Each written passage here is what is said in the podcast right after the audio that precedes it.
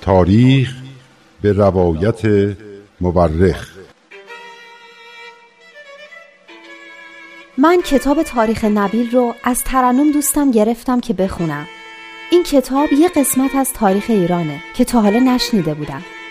کتابو که باز کردم خود نبیل که اونو نوشته شروع کرد با من حرف زدن. خیلی عجیب بود. ولی خیلی هم برام جالب بود. این تاریخ یه بخش از کاری از گروه نمایش رادیو پیام دوست. تهیه کننده و کارگردان امیر یزدانی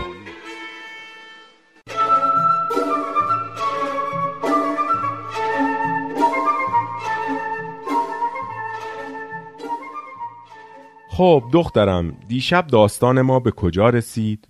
به اونجا که ملا حسین به واسطه ملا محمد نوری یکی از آثار حضرت باب رو برای حضرت بهاءالله فرستاد و حضرت بهاءالله هم فرمودن که هر آدم منصفی که با قرآن آشنا باشه در الهی بودن این کلمات شک نمی‌کنه.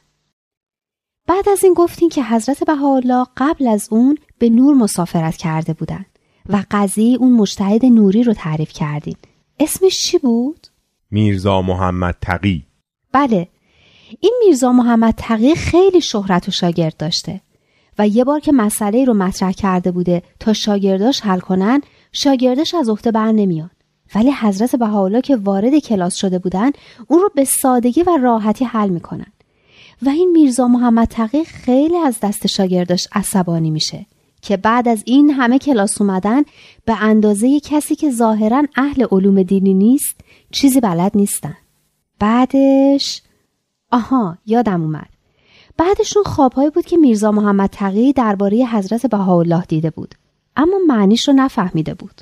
بله خوابهای میرزا محمد تقی مجتهد مشهور نور حاکی از عظمت و جلالت مقام حضرت بهاءالله بود.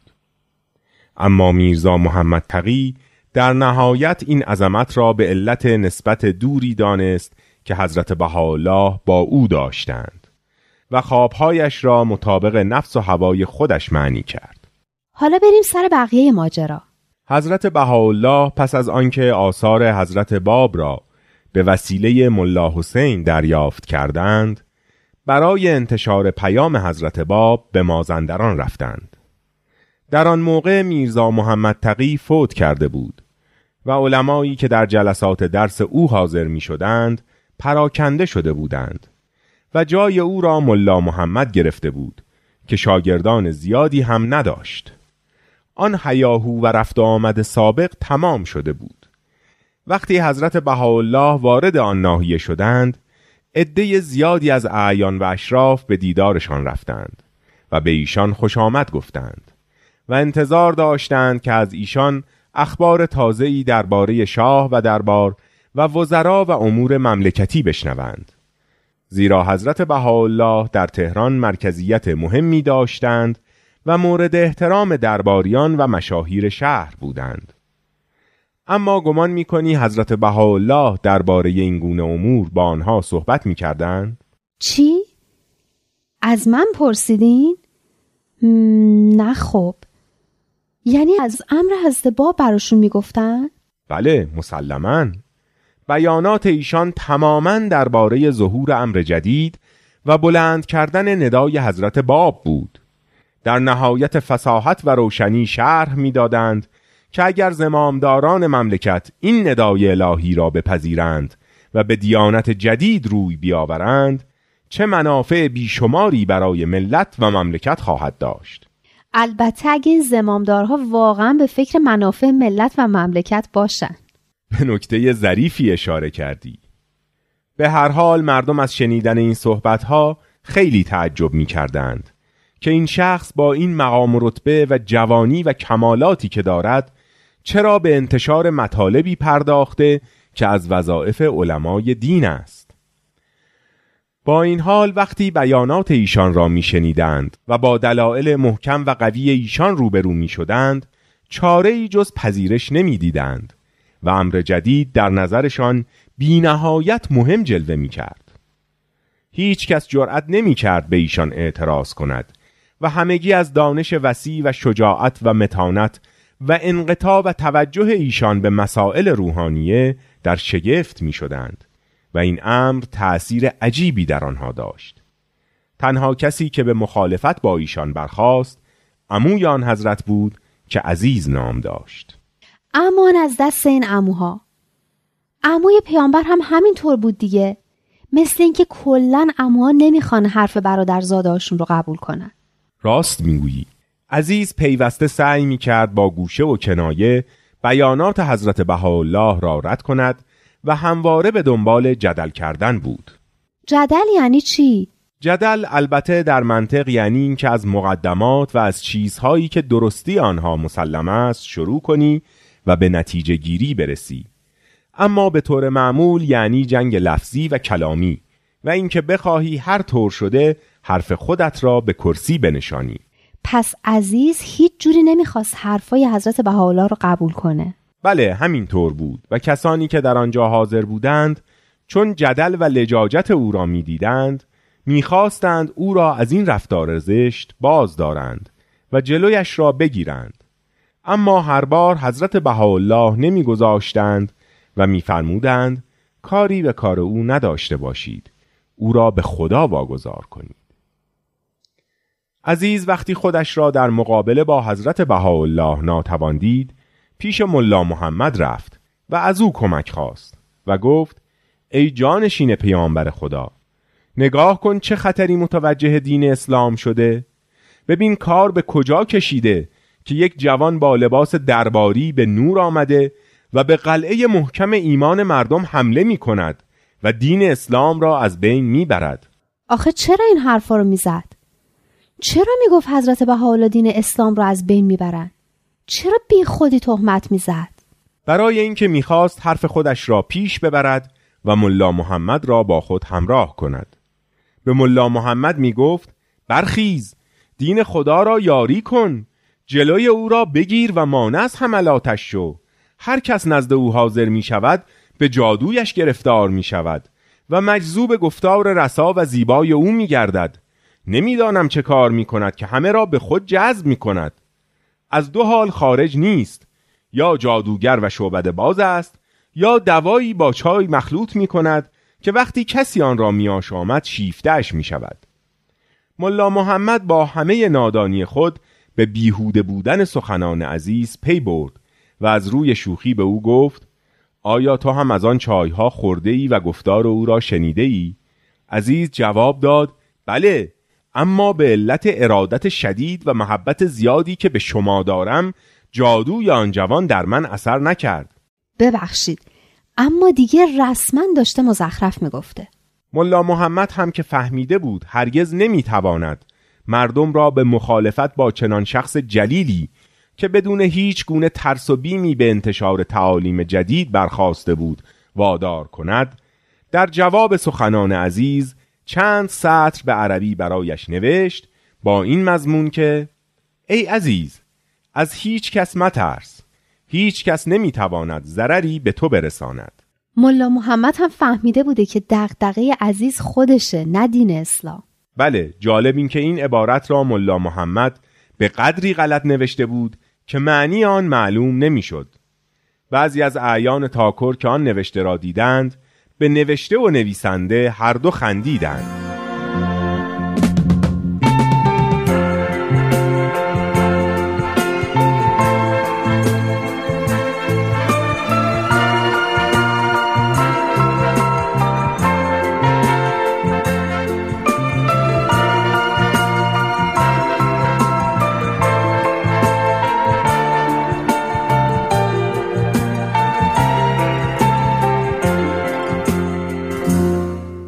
باری هر کس که به حضور حضرت بهاءالله می رسید و درباره امر جدید از ایشان می شنید به قدری تحت تأثیر قرار می گرفت و منجذب دیانت جدید می شد که بی اختیار به تبلیغ آن بر می خواست.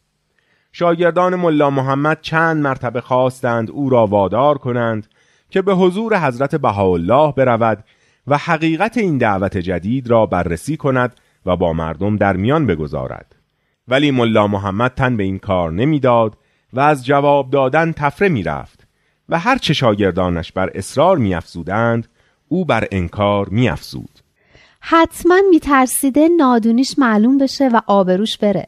اما شاگردان او در مقابلش سخت ایستادند و عذرهای او را قبول نکردند و گفتند مقام و مرتبه شما ایجاب می کند که از دین اسلام حفاظت کنید. این اولین فریزه شماست. ببخشید فریزه یعنی چی؟ فریزه یعنی فرض و واجب حکمی که حتما باید اجرا کرد. مانند نماز، روزه، زکات.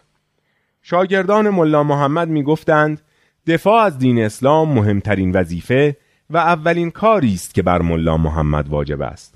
آنها می گفتند شما باید همیشه مواظب باشید از هر گوشه و کنار هر ندایی که در مورد دین بلند شود بررسی کنید و هدف هر مدعی را بفهمید تا مبادا ضرری به دین اسلام برسد. بالاخره ملا محمد تصمیم گرفت دو نفر از شاگردان ممتاز و مشهور خود را به حضور حضرت بهاءالله بفرستد. برای این کار هم ملا عباس و میرزا ابوالقاسم را که هر دو داماد میرزا محمد تقی مشتهد سابق نور بودند انتخاب کرد. ملا محمد به آنها گفت می روید و میرزا حسین علی را ملاقات می کنید و از حقیقت منظور و اصل دعوت او باخبر می شوید. هرچه شما تشخیص بدهید چه حاکی از حقانیت سخنان او باشد و چه حاکی از بطلان آن من بدون هیچ حرفی قبول خواهم کرد. تشخیص شما تشخیص من است. عجب فکرش خوب کار کرده ها. اینطوری مسئولیت رو از روی دوش خودش برداشته انداخته روی دوش اون دو نفر. باری آن دو نفر به جانب تاکر روان شدند. وقتی رسیدند فهمیدند که حضرت بهاءالله به قشلاق رفتند. آنها هم به دنبال ایشان رفتند. وقتی به حضور حضرت بهاءالله رسیدند ایشان در حال تفسیر سوره فاتحه قرآن مجید بودند. آنها هم نشستند و گوش دادند. و دیدند آن بیانات رسا و آن دلایل محکم را به هیچ وجه نمی شود انکار کرد.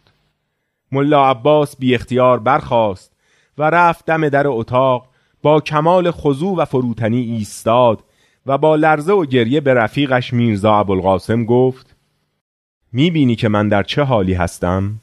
هر سوالی که آماده کرده بودم از محضر این بزرگوار بپرسم به کلی از خاطرم رفت. تو خود میدانی. اگر می‌توانی سوالی بکنی بکن تا جواب بشنوی. آن وقت برو و به ملا محمد حال مرا خبر بده و بگو عباس گفت من از این بزرگوار دست بر نمی دارم و دیگر نزد تو نخواهم آمد. میرزا ابوالقاسم گفت من هم مثل تو هستم. مرا با مشتهد کاری نیست. با خدای خودم عهد کردم که تا آخر عمر از آستان این بزرگوار دور نشوم. یگان مولای من همین بزرگوار است. داستان ایمان دو نفر نماینده ملا محمد مشتهد با سرعت عجیبی در سرزمین نور پیچید و مردم از هر گوشه و کنار و از هر سنف و مقام دسته دسته به محل سکونت حضرت بهاءالله رو می کردند و عده زیادی ایمان آوردند. روزی یکی از ارادتمندان ایشان که از بزرگان هم بود به حضورشان عرض کرد که مردم نور نسبت به شما ارادت پیدا کردند آثار شادی و سرور از چهره همه آشکار است. اگر ملا محمد هم اقبال کند و به پیروان دیانت جدید بپیوندد اقبال او در پیشرفت امر جدید تأثیر زیادی خواهد داشت. حضرت بهاءالله فرمودند هدف من از مسافرت به نور اعلان امر الهی تبلیغ مردم و هدایت آنهاست. منظور دیگری نداشته و ندارم. بنابراین اگر بشنوم که شخصی جویای حقیقت است و در صد فرسنگی منزل دارد و نمی‌تواند به ملاقات من بیاید من به نهایت شادمانی و بدون هیچ تأخیر و معطلی به دیدار او می‌روم. و امر الهی را به او میرسانم. ملا محمد در سعادت آباد منزل دارد و تا آنجا راهی نیست و من خود به دیدن او می‌روم و کلمه الهی را با او در میان می‌گذارم. این بود که حضرت بهاءالله با چند تن از یارانشان به سعادت آباد رفتند. ملا محمد هم با کمال خوشرویی از ایشان پذیرایی کرد. حضرت بهاءالله فرمودند من برای دیدار رسمی نیامدم. هدفم دید و بازدید نیست. فقط برای این آمدم که بشارت ظهور امر جدید را به شما بدهم. این امر از طرف خداست. موعود اسلام ظاهر شده است. هر که پیروی این امر نماید تولد جدید خواهد یافت. حال بفرمایید درباره قبول این امر مبارک چه مانعی دارید. ملا محمد عرض کرد من هیچ وقت به امری اقدام نمی کنم و تصمیمی نمی گیرم مگر بعد از استخاره از قرآن مجید. قرآن را باز می کنم. در اول صفحه هر آیه‌ای باشد مضمونش را در نظر می گیرم و مطابق با آن عمل می کنم. حضرت بهاءالله مخالفتی نکردند. مجتهد قرآنی را خواست و باز کرد و فورا آن را بست. و بدون اینکه بگوید کدام آیه آمده بود و مضمون آنچه بود گفت استخاره راه نداد. بنابراین در این بحث وارد نمی‌شویم. به نظر من که از اولش نمی‌خواسته وارد بحث بشه. تا معلوم نشه که چیزی بلد نیست. استخاره رو هم بهونه کرده بوده. بعضی ها حرف ملا محمد را باور کردند و بعضی هم فهمیدند که حقیقت قضیه چه بود. به هر حال حضرت بهاءالله چیزی نگفتند و نخواستند او را بیشتر خجالت بدهند و با کمال محبت از او خداحافظی کردند و برگشتند.